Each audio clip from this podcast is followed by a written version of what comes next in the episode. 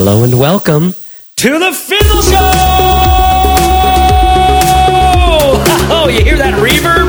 You hear that reverb? That's not a costly plug-in. That's not an effect. That's in real life because we're in a Mexican office. That's right. I'm on a Mexican radio and I'm in a Mexican office where every, literally, literally everything's made out of concrete. it's like a sound engineer's nightmare. But that's not going to stop us because I can talk down here. And as you can tell, when I talk down here, this is when things start to get real. And the Fizzle Show is real. That's exactly what the Fizzle Show is. And today, we've got a real episode for you. Corbett Barr, how you feeling today? I'm feeling great. Ah, love that about you. Sipping on my Electrolyte, Electrolyte, which is like kind of like Mexican Pedialyte. it's like Pedialyte. It's I think it's exactly like that. I've got my store brand, uh, disgusting but delicious Frappuccino. And Steph Crowder, what are you drinking over there, Steph? Guys, I'm sorry. I just I'm just drinking ice water. I don't have anything exciting to report on the drinking front. Just got a Wait, mason jar of what- water. What about your fancy mug that keeps things at Yeah, aren't you, aren't you embering away over there? I know. I- You know what? Ember has been. By the way, I need to take. I- I've been waiting for you to bring this up. Okay, I need to take a second because I have found my people. I have gotten so many messages on Instagram and on Twitter from people. Some people have bought Ember because of this show. Not sponsored, guys, but there. I, there are a lot of people out there who think I'm insane. I've heard from those people too, who can't believe I spent eighty dollars on a mug. But there have been at least ten people who are like, "You changed my life with Ember." So there you go. I knew it. I knew they were out there. Hey, I'm glad you found some friends, Steph. That's what the internet is for. I'm glad you I'm glad you found some friends. That's the thing that your mother and I are so excited about is that you finally found some people to hang Okay. out with. And this, like I said, is the Fizzle Show, the Fazzle Show. Um, listen, quick introduction of the show in case it's your first time here.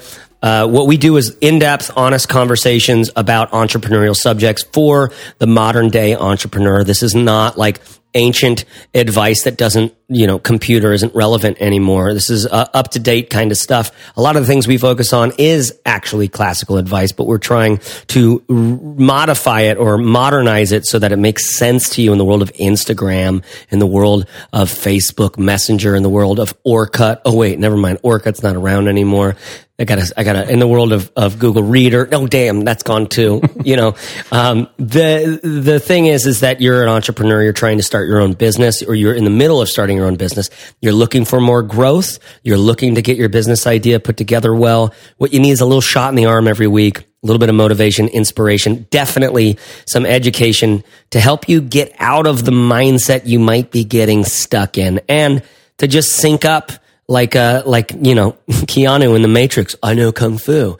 You get to get a little a little mind meld there with some actual entrepreneurs. So that's what this show's about. This isn't like the the you know we don't we don't put this together super quick for you because we want you to kind of sit in it um, osmosis style, and that's what happens when you when you sync up for for a lot of episodes. We've, we've got this is episode two hundred and fifty something, what fifty four right now I think it is.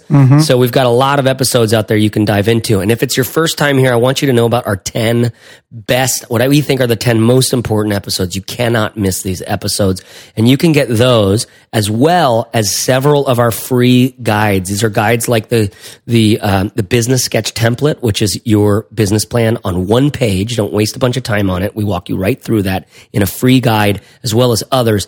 You can get that and the ten best Fizzle Show episodes at fizzle.co slash toolkit. All right. That's our gift to you for coming by, stopping by the show. Check it out. You'll like our guides. They're very helpful. Uh, and if you don't, then you don't. Like, no skin off your back. Huh? You get the email, uh, and then you go like, you know what? I'm going to unsubscribe from this email. I don't like what you guys are doing. You're putting out too much information. It's free. First of all, I don't like that. No such thing as a free lunch. I'm not interested in that sort of thing. I, uh, I don't know why you're sending me these things. And you just click on subscribe. It's easy, right? Fizzle.co slash toolbox. I don't want to stop talking like this guy. Toolkit. Toolkit. Fizzle.co slash toolkit. It's, uh, I should probably go ahead and throw that, uh, that, that URL in there as well. Just in case. You know, I'm not going to stop talking like this guy now because I got to tell you something. I've done a lot of selling in my life, Corbett Barr. Have you? I could sell back in my day, Corbett. I could sell a ketchup popsicle to a lady in a white dress. I was so good at this. You'd sell uh, ice water to uh, An Eskimo, An Aleut? an Inuit, An Inuit? an Inuit. I actually have been to Inuit territory. I have sold some ice water there. okay. It was it was also it had crystal meth in it. It's a different story. Jesus. I mean, ice crystal. Okay. Yeah. I get it. You talk about ice? just took a sad, sad turn. Well, you don't need to bring in the fact that now I'm sad. I wasn't thinking on the sad level before. Okay. Accuracy is a real. Point, point being, point being, you can sell so well that we just knocked you right out of that character. Sometimes the truth hurts, huh? But Corbett, what are we going to talk about today? I don't know. What do you guys feel We're like talking talk- about? Corbett, what do you want to talk about? Let's talk about another sad story while we're while we're on that topic. That's right.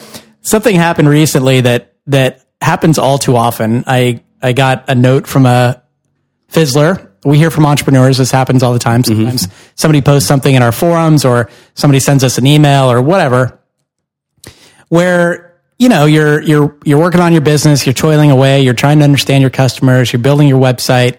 You're figuring out what you're all about and how you're going to make this thing work Yeah.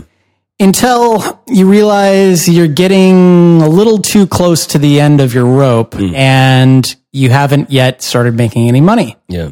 So, So of- getting to the end of our rope means what exactly?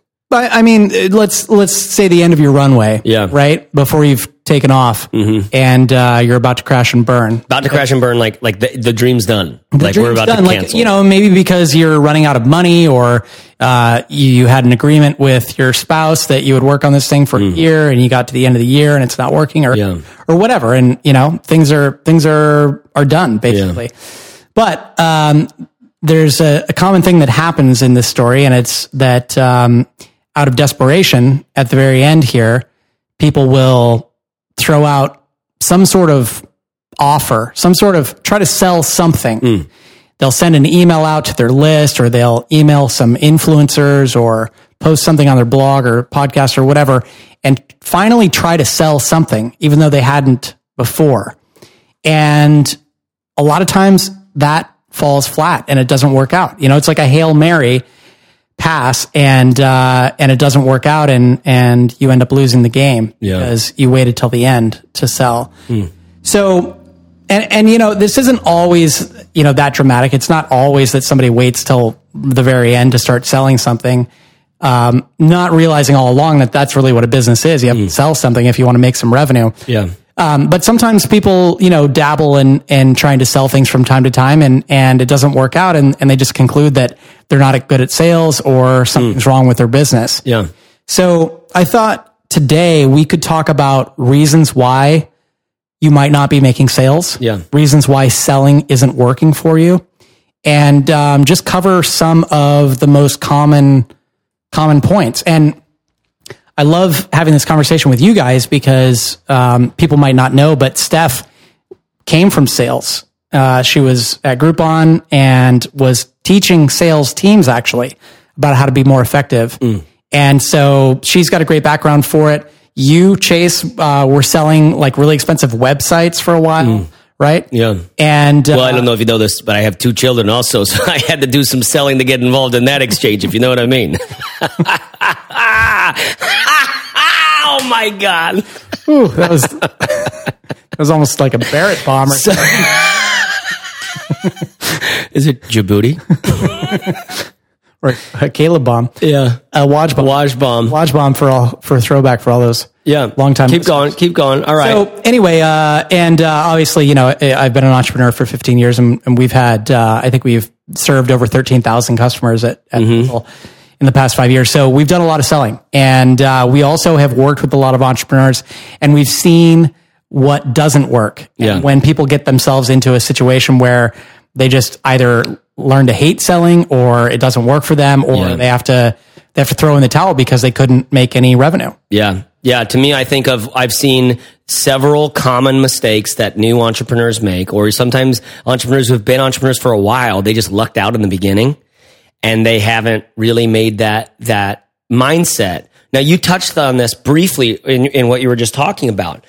And I think we should hit this harder before we get into these five reasons why people typically aren't finding success with the sales. It, it's it's this point you made about it's almost like they for like they they don't know that a a business requires sales. Right. You know what I mean? Like, talk about that for a second. Well, I mean, a lot of us come from, unless we were in sales, yeah. in a typical business, sales is probably completely shielded from you. Yeah. You know, Yeah. most people are involved in customer support or in building the product or something like that. Hmm. And you just kind of assume that the product sells itself or something. Or you know, there are these, these like loud people who wear like suits and, and talk on the phone all day. Douchebags. We can call a spade a spade. but but but you don't know what they do exactly and, Yeah. and it seems really foreign to you and so when we become entrepreneurs if we don't come from sales as a background we really don't know anything about it Yeah. and we don't realize how integral selling is to any business how important it is Yeah. and it, to the point where a lot of us can even kind of like brush it off because we like you said to use the the Yeah. Word right Yeah. it's like we feel like those salespeople are Yeah. are a different breed and and we'd like to think that we can build a product that you don't have to sell Mm-hmm. right that just like sells itself magically and um, what we don't realize is successful companies out there all have selling happening Mm. Yeah. and they're damn good at it they Yeah. understand who their customer is what their needs are how to uh, tap into things that they want Mm-hmm. and to um, bring them around to the idea that your product might be able to help them and ultimately to make a case for why they should buy your product yeah. and uh, that takes either training or experience or um, just trying over and over again to get good at. There's a bunch of reasons why Yeah. people might not be selling, and we're going to cover five of those today. Yeah, and but Steph, I want to ask you really quick about your ideas on why selling is so important, even in modern internet-based businesses. But first, I would like to strike from the record calling all salespeople douchebags. I think that I, I did that on purpose because because uh, it's it's a kind of mental assumption or a stereotype that a lot of us make. I've been in those companies where I was the I was the project manager, and there was these two sales guys with the Plantronic earpieces walking around, tossing like a hacky sack to each other as they were like workshopping people on the webinar, giving high fives as they were making calls and stuff like that. They had a focus on money and on. They were like sharks, right? They they they wanted to make the kill. Like sometimes they would use that language. It's not uncommon for for salespeople to talk about that language. I mean, one of my favorite movies of all time, Glenn Gary, Glen Ross, is a piece of art. Uh, but like an absolute, like one of the best movies I've ever seen in terms of script writing, all this stuff, and it just nails that that salesmanship, uh, that mindset. Dude, Al Pacino's character in there is unbelievable. Highly recommend anybody doing a business to go watch that movie and watch it a couple times. Take notes with your favorite quotes and stuff like that. But just just that to say, we make this assumption that you have to be a douchebag or a a an a hole or a little more aggressive, hmm. a little more in order to make the sale. I don't think that's essential at all. Now, before we get into these five reasons why, these, the, a lot of people are are losing their sales. They're not making the sales and stuff like that. Steph, you have such a deep experience in sales as the, as not just being in sales, but also training so many people at Groupon to get good at sales, to get that sales mindset. Transitioning now into, into being a website runner, you see th- just hundreds and thousands of entrepreneurs who are trying to get people to download their ebook or purchase their product or this, that, and the other. Um, before we get into these five reasons why, like what what do you think is is a I don't know what how do you picture sales in a modern business? It's so funny because I just never imagined that so much of my career would be built on sales for all the reasons that you talked about, Chase, all the stereotypes. But I will never forget before I started at Groupon and I was there for five years, like Corbett said, doing all things sales and eventually running sales training for all of North America. Before that, I was I, my very first job out of college. I was an intern and I was a sales intern for a very small company. And the very first thing we did on the first day was watch Glenn Gary, Glen Ross. Like that was part of my job. and I remember being like, what have I done? Like, what? This is sales? Like, oh man, I was so nervous.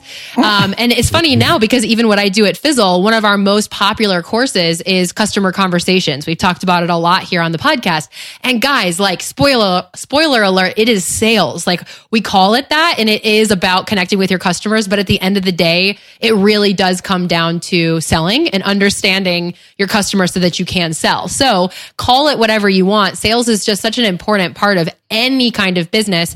And I would say in all of the work that I've done in helping people become good salespeople and learning how to be one myself, the number one thing that I, I have found, um, you need to spend the most time on. So for example, when I was training a lot of people, you might be surprised to hear that what we spent more time on than anything else was not actually the script or the words to say. People always come in and this is true in Fizzle too, or in, in business coaching. People want to know like, what words do I put on my, on my sales page or what words do I say that make someone say, Oh yeah, like that's what I, that's the thing that I want.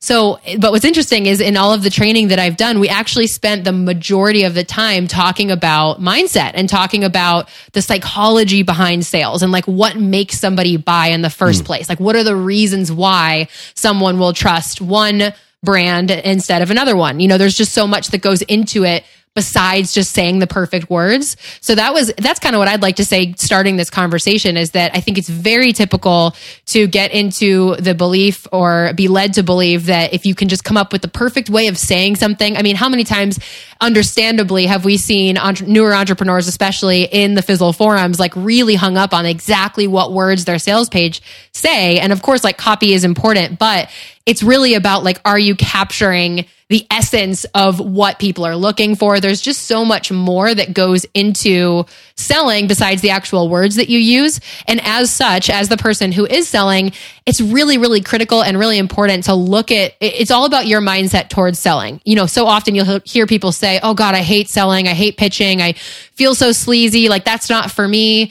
When in reality, like Corbett said, every kind of business out there has to sell and it's all about how you choose to approach it. So, you know, there's a, a, million ways you can look at it that make it feel so much more approachable. Like maybe it's more about connecting with people, understanding people, providing solutions, finding a fit, consulting, all of those. Um, I don't know, like it's, it sounds like just words, but it's actually a very powerful mindset shift when you can start to see your role as salesperson. Like that's probably a seat that you have to sit in in your business. It doesn't have to be like, how do I hoodwink someone into doing what I want them to do? It can truly be about how do I connect with people? How do I really deliver something that's going to make them excited? So that's what I'd like to say before we get into the steps is like, this is so much about how you approach it versus feeling like you have to have the perfect pitch. It's so much more than that. No, I love that. I think that's really important. You have anything to add on that before we get started, Corbett? No. Okay. So, Steph, I want you to start us on this first one because I think it aligns really, really closely to what you were talking about there. This idea is that if you are selling with like any bit of desperation, you're dead in the water. Mm-hmm. Tell us about desperation in sales because I think it dovetails really nicely with that idea that you're talking about about mindset of understanding that what you have is actually valuable to somebody else, is actually useful and and and beneficial for them. Yeah, it's funny. I have to laugh because one of my mentors, I've had some amazing mentors and and one of them, a few of them had like decades of experience. So they're older and, and maybe come from that Glenn, Glengarry, Glen Ross uh, type generation. But one one of my mentors used to call this desperation breath. It's kind of cheesy, but it's also funny to imagine that you're you know like in a face to face conversation with someone, and imagine someone is like selling to you and, and breathing all over you. And it's like this desperate like you can you can smell it. You can sense it when someone is selling with desperation. You could like all of us have been in that situation. Maybe you've like many of us will say things like used car salesman or you know comcast people who pitch you whatever the case may be. Imagine a situation where you have felt high pressure. That feels terrible on the receiving end. I think it triggers like the flight or fight or flight uh, mentality in our brain, it feels bad. It, it never feels good to feel like you're going to have to tell someone no. So when you sell with desperation, it feels terrible on the receiving end. It also feels really bad on the on the end of the person who is actually doing the selling. So basically, and I think this actually ties really well to some broader concepts that we've talked about a lot here on the show. And it's it's to me, it's it's the cornerstone of what we do at Fizzle is this idea that everything in your business is a hypothesis. We talk about that a lot. And the reason that that principle is so important is because it allows you to detach from the outcome. And this is the, the, same goes for selling without desperation. If you are so attached to name, you know, name it in your business, um, you know, the, the success of a product, how many sales you make, how much revenue you make, whether or not your business succeeds. If you are so, so attached to that outcome, um, your chances of success go down drastically because you stop being able to be creative. You stop listening. It's like your ability to take in new information shuts off because you you you go into tunnel vision, thinking to yourself, "I have to make a sale. I have to make this work." And when you're too attached to the outcome, you just lose sight of different ways of doing things. You lose that lightness or that ability to experiment and truly um, see what works and, and and treat it like a fun game. You know, when when you have that desperation, everything you do that isn't a direct sale feels like failure. So the first one here is just recognizing that if you are in a place where you're trying to make sales and you feel like you have to make this work. And maybe you're firing off emails to people feeling like, oh my God, someone please click buy. Whenever you have that desperate feeling, it's really important to take a step back and recognize that that's it's really not where sales come from. Maybe you'll get some low hanging fruit uh, with desperation, and that's that's certainly possible, like warm leads and things like that. But when you're getting into the territory of truly nurturing someone from never seeing you before to the know like and trust factor to ultimately purchasing from you, which can take you know varying amounts of time desperation is going to scare someone off before they ever even come into your ecosystem. You have to figure out how to um, t- to bring people in and make them want to be in your space. You know, I always think about dating in relation to sales. And again, maybe this is cheesy, but I think we've learned here on the Fizzle Show that I like analogies. It helps my brain, and I know a lot of people out there are like that as well. If you think back to when you were dating, or maybe you're dating now, and you're at the bar, and a guy or girl is just like you can just tell that they want to go home with anybody in the bar. Like, how often do you really want to, go home with that person? Never. It's like, it's, it's like that person just gives off a vibe. So it's important to recognize that in business, the same thing is true. You have to detach from the outcome and recognize that the sales process is probably going to take some nurturing. And if it means like, I understand, hey, you got to get paid you got bills to pay, you've got to support your family. Even if it means finding another way to support yourself in the meantime, that th- those sales that you really want are not going to come from a place of desperation. It's just going to scare off too many people. So that's the first one is recognizing if you're selling from a place of desperation, it shouldn't feel desperate. It should feel more like authentic connection. I love that. Love that. And I and I like that that uh, example a lot of being the person at the bar. Um, this is probably easier for dudes to uh, to uh, empathize with maybe than the ladies. It seems like ladies can maybe it's just different, but I, I think that's very common to to see the dudes at the end of the at the end of the night in the bar just like like flies, mm. just these desperate little like like hey, is, uh, is anybody here not with exactly. somebody? yeah, exactly. Is anybody here not there? Um, but that, and I hear what I hear in your, what you're saying, Steph, is the sort of like the workaround for this is to number one, uh, recognize if you're selling with desperation. Number one, recognize if you have desperation, and number two, recognize like what is the element you're so you're so attached mm-hmm. to. It seems like to get out of the attachment to the result. This is makes me think of what I think of every time I think of sales advice, I think of you might you might not know this listener, but um, we have a membership community that's thirty five dollars a month or cheaper than that if you do like a yearly subscription to it. That uh, we have courses, we have community for Q and A, and and we have weekly coaching calls, but we also have what we call founder stories. They're in depth interviews with people who have actually made real businesses, right? And one of them that is just like a master, what I always called a master class on sales, is with a guy called Chris Johnson, who's a friend of of the Fizzle Show and uh, and been around for forever, and he's just amazing at sales stuff. And in that interview, he goes into depth on that, and uh, I'll leave it there because I, will probably butcher some of his words on that. Um, but that sense of knowing you're gonna make the sale not to this person. Like I got, I got ten slots to sell. I'm right. going to sell them. Right. Right. It might not be to you. That's fine. It's a, it's, it's the question of if this is like your desires high enough to need this sort of thing or not. Like I'm going to find a way to get these things sold. Now that isn't just mindset. It's actual experience as well. Like I know I always sell out ten every, every time. the yep. five years in a row. So yep. I'm going to get that. But in the beginning, it is mindset. And, and, and that's, and, you know, I think if you can make that shift from, from feeling desperate, like I need to make this sale to, I know these sales are going to come. I know this is a valuable product and it's just about finding the person for whom this is the right fit. So I think there's some sort of mental. Oh, go for it, Steph. Well, I was just going to add one more thing that's really important, just piggybacking off of what Corbett said, especially in the beginning. And maybe this feels touchy feely for some people, but it's, I have to say it because it's really important from my own experience and my own observation is you have to get into a place where you can be okay with the fact that if you don't make sales, like if you're pitching and it doesn't work out, that you don't judge yourself. Like you have to get to a place where you feel good about you and recognize that you are not going to die if you don't make this sale. You know what I mean? We have a, yeah. a, like this this we have this ability to like catastrophize. Oh my god, I have to make this sale and if I don't I'm a loser and I fail. And you sometimes you just have to take a step back and be like, "You know what? Like I still have if I don't make this sale today, I still have an amazing partner who loves me. I still have an amazing family. You know, making sure that you preserve that sense of identity because I have found that our own identity gets really wrapped up in our ability to sell it. When someone says no to you or to your product, it feels like they're saying no to all of you. So one like quick way to detach I have found is like take a step back and be like, whoa, okay, hold on. This is not my whole life here. It might feel like it sometimes, but it's not. If someone doesn't buy from you in that moment, it doesn't, it's not like a comment on who you are as a person.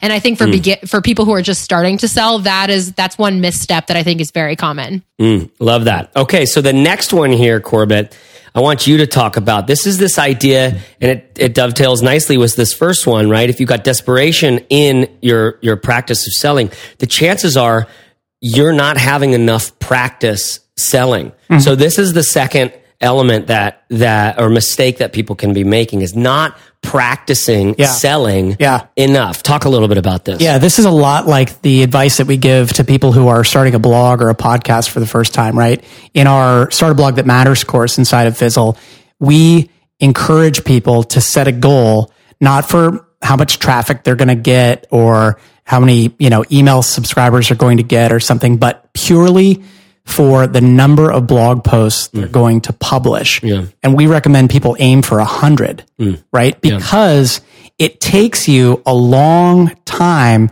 to find your voice, to learn how to communicate with people, yeah. writing, um, to learn how not just to communicate with people, but to get them to take action on that writing. And a hundred seems like the number that most people start to go, aha, I feel like I know what I'm doing now. And unfortunately with sales, what a lot of people do is they put so much pressure on their, themselves. It goes back to what Steph was just saying about not judging yourself, right? People, when they first try to sell something, they feel like everything's on the line and then it's like a final judgment against them. And if they try to sell this thing and nobody buys it, it means that everything that you've done up till this point was for nothing and mm. that it's a giant failure. And that's just not the case. You have to expect that just like learning to be a good blogger or a good podcaster, in selling, you need a lot of practice. You need to try different things. You need to learn what resonates with people. You need to learn uh, good copywriting. You need to learn how to warm people up. There's all kinds of things that you have to put together. Yeah. It's a giant puzzle. And if any of those pieces are out of place, then the whole picture is not complete and mm-hmm. you don't get the sale.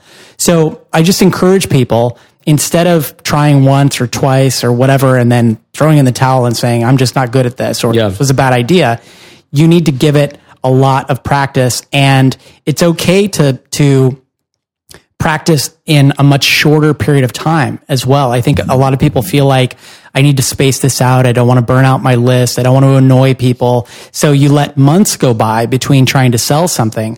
Whereas you could shorten that up a bunch and just get a bunch more attempts at the plate, you know, where you get to actually swing at the ball and see if you can make contact or not. Mm, I love that. So a lot more, uh, giving yourself a lot more attempts at this. Now, one of the things you mentioned before that I thought was really smart is this idea that people aren't using their social media content and their content in general mm. as practice for selling more often. Tell me a little bit about that. Yeah.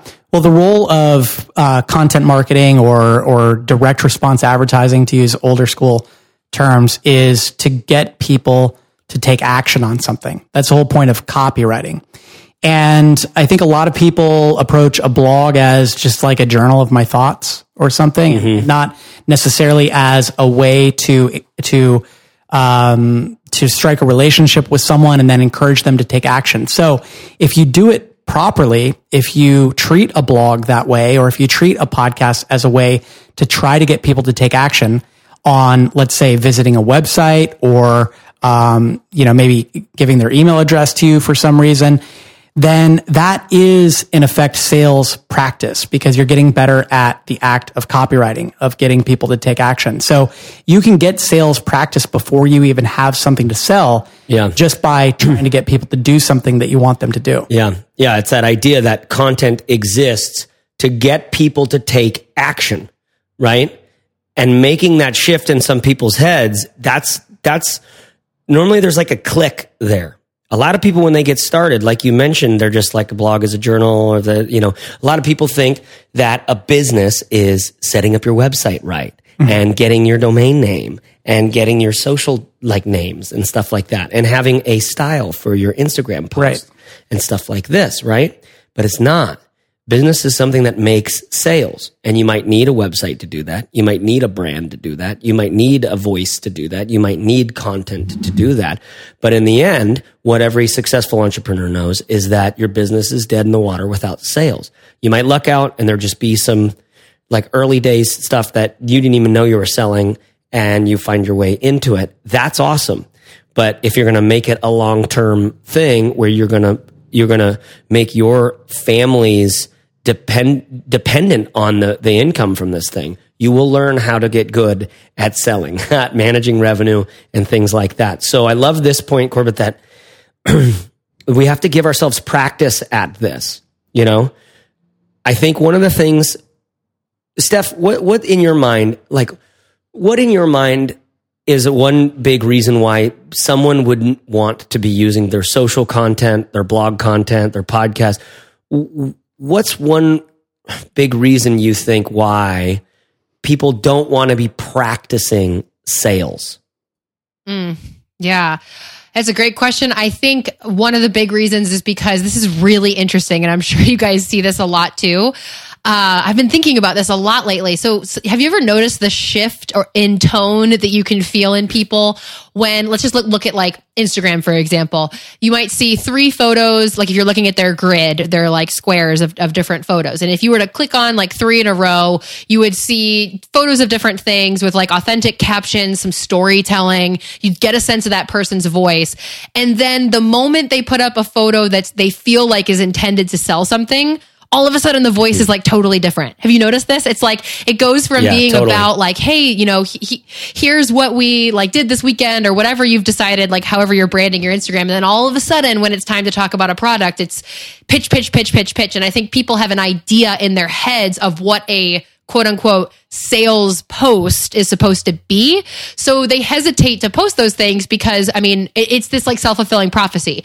They end up getting less engagement on those type of posts because it's not interesting. It's not their voice. It feels salesy. So then they don't want to do it again because they feel like there were crickets. Whereas in their other posts, when they were just being themselves and being authentic and connecting with people, they got comments and they got likes and they got uh, conversation going.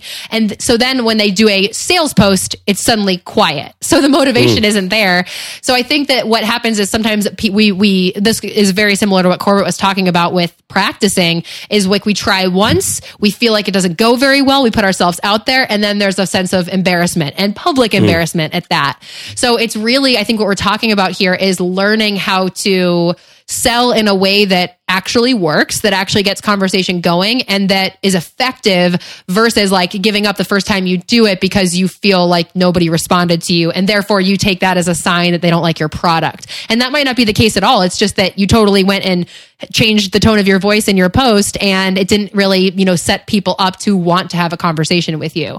So I think that's one of the reasons I see is that we try it once and they, you know, no response happens. So then we figure that we must just suck at this and then we never want to do it again.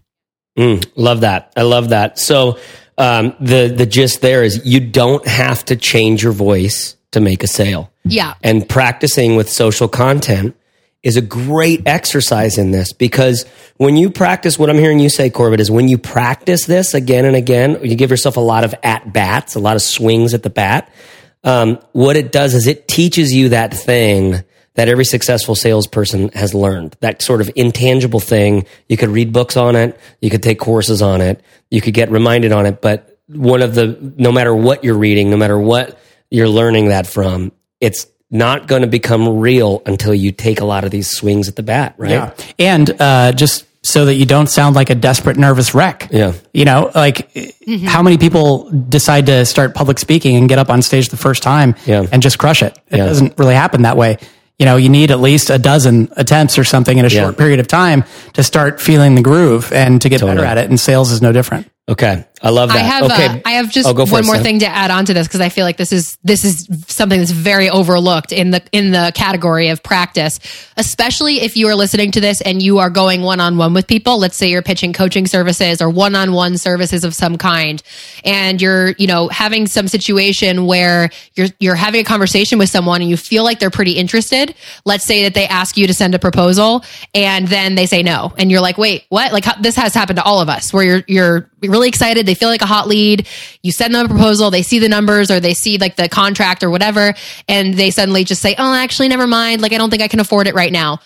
One thing that a lot of people don't do that can be incredibly powerful is ask for feedback. Like if you are early, early mm-hmm. days in, in actually learning how to pitch, like have the be, be humble enough to ask for feedback. If you can just and you don't have to do it in a way that makes somebody uncomfortable but you can just write back to that person and be like oh hey i totally get it. By the way and be a little vulnerable. By the way like i'm still kind of learning how i'm doing this. Like can i get a little bit of feedback about why like why did you end up not wanting to pull that trigger? And and, and don't be afraid to ask that because i've done this before and the feedback that i've gotten someone might be like actually like the proposal you sent me didn't really like help me understand how we'd work together. Things like this can be invaluable so that you can actually dust yourself off after someone passing this time around and strengthen your pitch for next time. I think it's such a missed opportunity when someone says no and you just kind of like go into the corner and lick your wounds. Have the guts to ask what what what you could do better for next time. I love that. Okay, so uh, I've got the next one, which has probably been the story of my life as a marketer. But first, this episode is brought to you by Gusto or Gusto. Depends on you know what side of the equator you're on or whatever. But uh, the gist here is you can get three free months of payroll when you go to gusto.com slash fizzle. Now, Corbett, we use Gusto to do our payroll. It is to me the best one of the best examples of an internet company a company that gets started to modernize this like archaic old way of of doing things. Namely in this situation it's payroll. So give me one example of how gusto makes payroll easier for you or makes your life easier as an entrepreneur. As it happens, just yesterday, uh, an entrepreneur in Fizzle was mentioning to me that he was about to hire his first employees. Oh, boy. And wanted some tips, not only on hiring and finding the right people, but on just the process. Like, what, Yeah. how do I make this happen? What paperwork, all this kind of stuff. Yeah. And it was really easy for me in the first part of my answer to say, okay, first of all, you need to sign up for Gusto Yeah.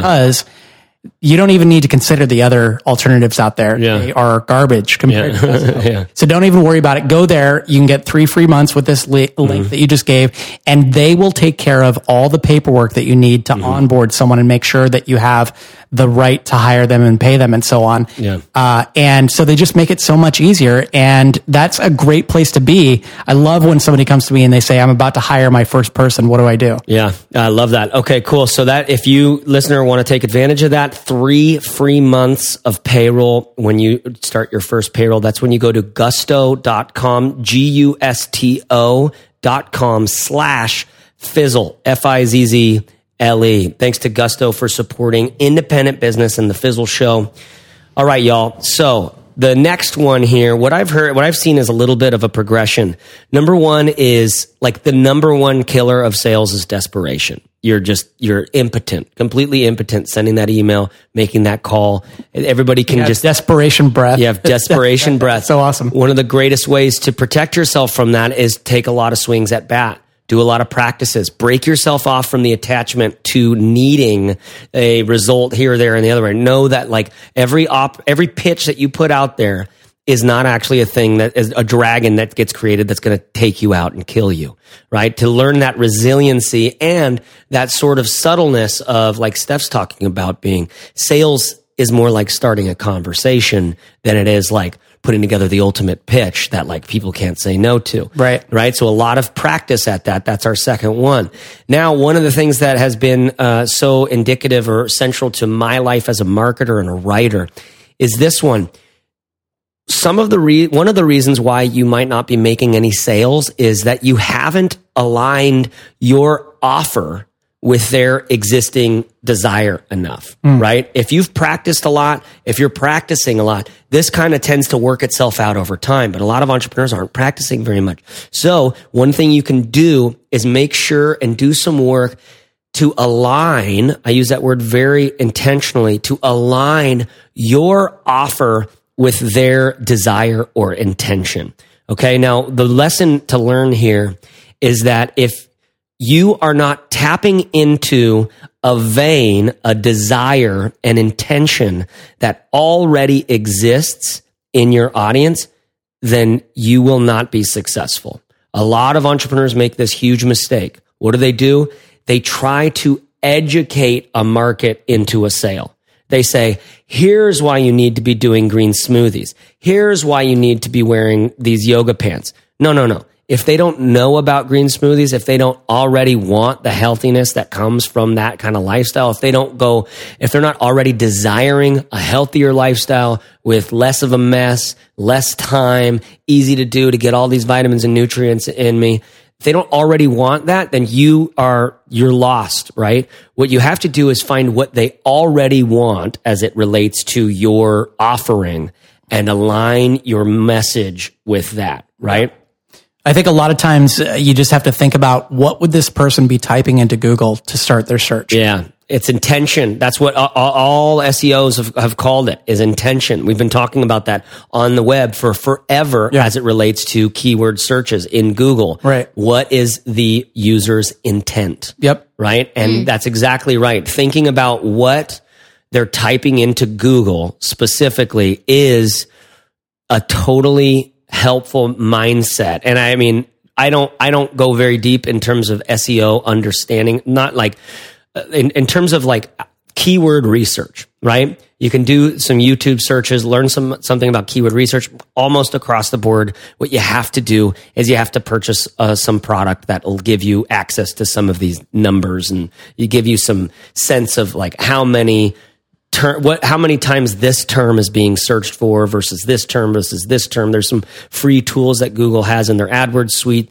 i don't want to bring up a rat hole for you to just get lost on it's a perfect example of the kind of thing an entrepreneur goes and like goes all right i'm going to start up my business as soon as i learn a little bit more about keyword research yeah. right and i'm like you know what let that go no but i do i will say that making yourself uh, aware of that idea? What are they searching? What do they come to the web with? Google's just got a blinking cursor there and they're searching for what? Like, how do I get more nutrients in my body? Yeah. And, and without getting like stuck in the, um, the keyword research or whatever. Right. I think the the better approach is something we talked about just a couple of episodes ago. We talked about yep. this customer journey map, and you actually put together a really great free guide for that. Yeah, yeah. What what episode was that, Steph? That's like two fifty.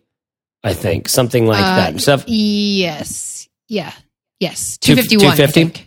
251. Okay. It's episode. So you can go to fizzleshow.co slash 251 because that one actually has a free guide associated with it. We walk you through what we call the customer journey map. And what it is is a simple exercise that uh, it, like, it's a simple exercise. A baby could do it, Corbett Barr. Um, and it, but it gets you into the mindset gets you to walk a mile in their shoes, so to speak. And when you do that, now you can speak the common language. Now you can put together a social media post, a sales page, a headline for your blog, a topic, a content strategy or whatever that might have a better chance of actually resonating with people because you've aligned your offer with their intention, with their existing desire. So I'll leave that one there because we have a whole episode on that at fizzleshow.co. Fizzle, fizzleshow.co yeah, slash 252. Sorry. Oh, it's 252? 252. Yes. 252. So that was just like two episodes ago. Yeah. Ago. That, and that's solid stuff. As being, I've been a marketer for almost like, for like, I think, I think a decade. I don't know. I keep just waiting until I can actually say a decade. Yeah. And I've been wanting to say it for forever. And it's like, but I wasn't a professional marketer a decade ago. You know what I mean? But there was just like, but I've been marketing for a long time. We've been hired by a lot of people to do stuff. Uh, this is one of the most important things you could possibly do mm-hmm. is learn how to align your message with where they currently are. And then it's making that pitch, giving them what we'll talk about next, which Corbett, I'd like you to talk about, giving them a reason to buy right now. This is, I think, one of the most important things. So if you've aligned your offer with their existing desire, right? Now we can talk. We can talk because we're like, that's where they're getting some interest. The conversation's started. Yep. But then you have to actually give them a compelling reason to buy right now. Talk about this one. Where, where do people mess up on this one? This this is something that I will talk about every time we bring up sales because it's really important. Um, some people might refer to this as scarcity or uh, some sort of uh, time limited offer or something like that. The point being, if you put an offer in front of someone and you're asking for a sale, but there's no specific reason why that person should buy now, there's no special part of the offer for them, then if the need's really strong, they might buy it because they need to fill that need. But if they're kind of on the fence, then they're more likely to say, uh, I'll think about it for a while. And then they go off and, and, uh, get back to their life and they forget about the thing that you worked so hard to, uh, the conversation that you worked so hard to start. So instead, you need to give people a compelling reason to buy now. That could be a discount. That could be a something extra that they get if they purchase by a certain date. It could be like in the case of Fizzle, it could be an extended trial. If you go to fizzle.co slash try five as a podcast listener, you can get a five week free trial. And the reason we do that is because if you go to that URL, you're getting something special. There's a reason for you to buy while you're on that page because you can get, you know, something extra. Yeah. So you just need to make sure that you are giving people not just the case for why your thing is so great, but also the reason why it's great and they need to make a decision on it right now. Yeah, I love that. And this is another one where we've got a whole episode that gives you ex- like three steps to get your message on point about why they need to buy right now. Okay, so that is fizzleshow.co slash 242. So Fizzle Show number 242 is making the sale, three essential ingredients to get customers to buy right now. And, and, and, you know, we, we talked about this before we got on the, on the horn here, that this is like the, the, probably the third, uh, I guess it's it, we we did sales uh, only about ten episodes ago or something like that. We talked about sales again, but this is one of those things that is really helpful to keep getting keep getting that refresher course in. So we talk about it because we notice that it's still something that it's easy to have a deficiency in. Yeah. it's something that's easy to have like a, a kind of uh, um uh what is it? What is the word I'm looking for? An avoidance of. Yeah. it's uncomfortable. You know what I mean? It's not the thing that we all do right? So, um, so anyways, 242 is the episode you can go to get into that one. Now, Steph, take us home with this last one here. The question is, uh, or the last, the last element here is you're not elevating from, elevating stories from your customers enough. Tell us about how important it is to elevate these stories of your customers.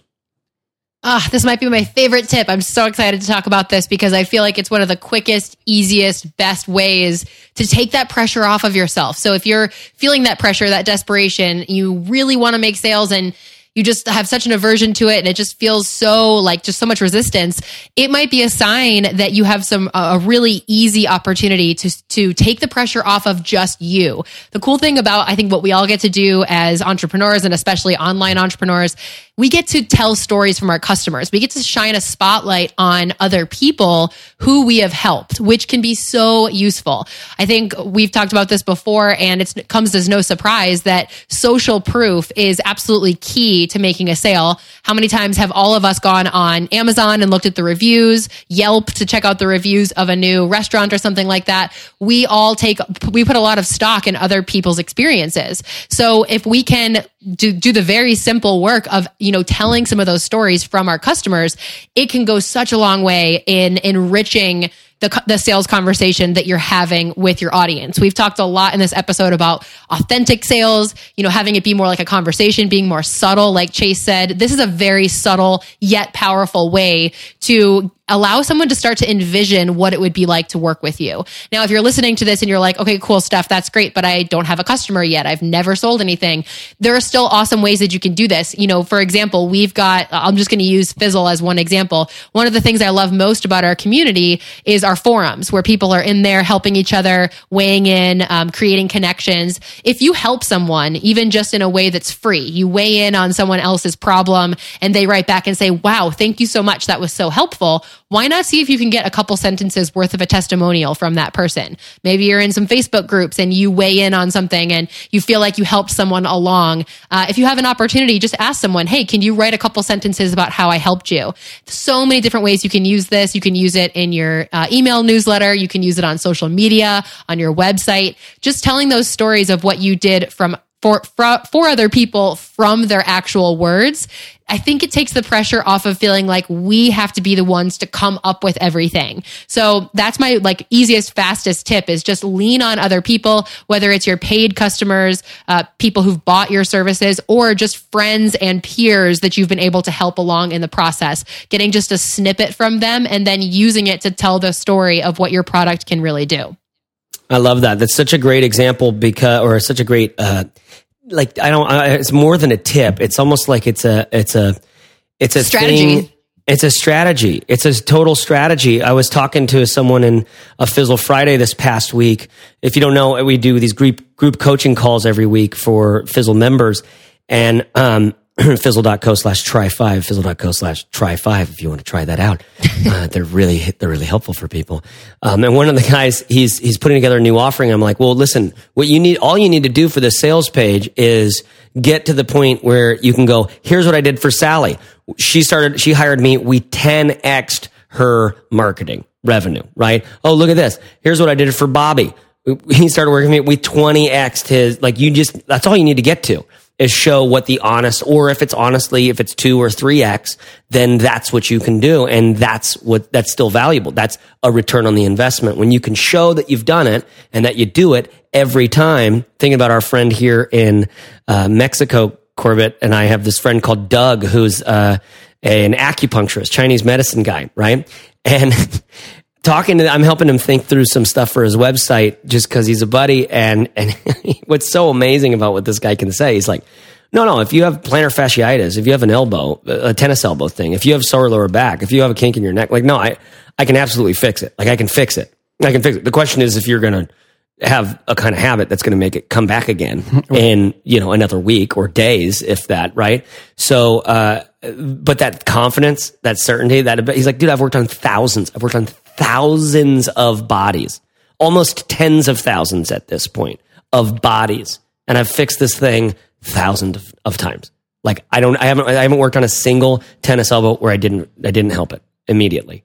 Like right now. Yeah. You know, and it's like that kind of thing where it's like, dude, that is such an like effective thing to sell to say to someone who has tennis elbow, right? Yeah, I love that. Yeah. Um, so that that that res- re- relates back to just sharing results. Yeah. And and it's best if it can come from someone else's voice. Yeah. You know, I saw Doug and I was in like terrible pain and I, I had had this problem for two years mm-hmm. and he fixed it in one 30 minute appointment. Yeah. You know? Yeah. It's like, oh, well, I want that. Yeah. You know? Totally.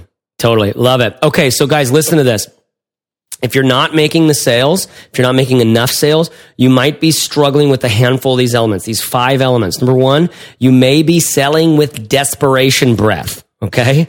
Number two, to get over the desperation, you need to be practicing more pitches, practicing more salesmanship, practicing more of these at bats so that you can get less attached, less weird and clingy and desperate and needy about these offers and these pitches and these sales that you're trying to offer to people, right? Number three, you might have not aligned your offer with their existing desire enough. You can go to fizzleshow.co slash 252 for a deep dive on aligning your offer with their existing desire. Uh, number four, you're not giving them a reason to buy right now. You need that compelling reason to, to buy now. Otherwise, it turns into, uh, let me think about it. And then you'll never hear from them again. That kills so many sales. And then number five, you may not be elevating stories from your customers enough, right? This is a simple way to, to provide that data, that trust, that feedback to the person who, uh, who you're trying to, to convert and make the sale with that what you do works for them.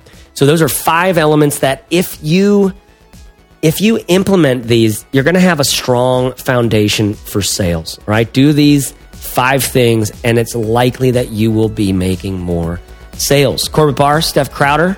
Anything else to add before we go, Steph? No, this was a good one. I hope people like it. Uh, I feel like we get asked a lot about sales, and uh, I feel like this will be a really helpful one. Perfecto. All right, guys, this is episode 254 of The Fizzle Show. You can get all the show notes and links that we mention here when you go to fizzleshow.co slash 254. That's fizzleshow.co slash 254. If you liked this episode, maybe you know somebody who needs to hear this message do us a favor and share it with them. Just share them a link to to that blog post or tell them about what episode and how to get in, in their podcast app. We love talking to more and more and more people. Helps us keep the show going.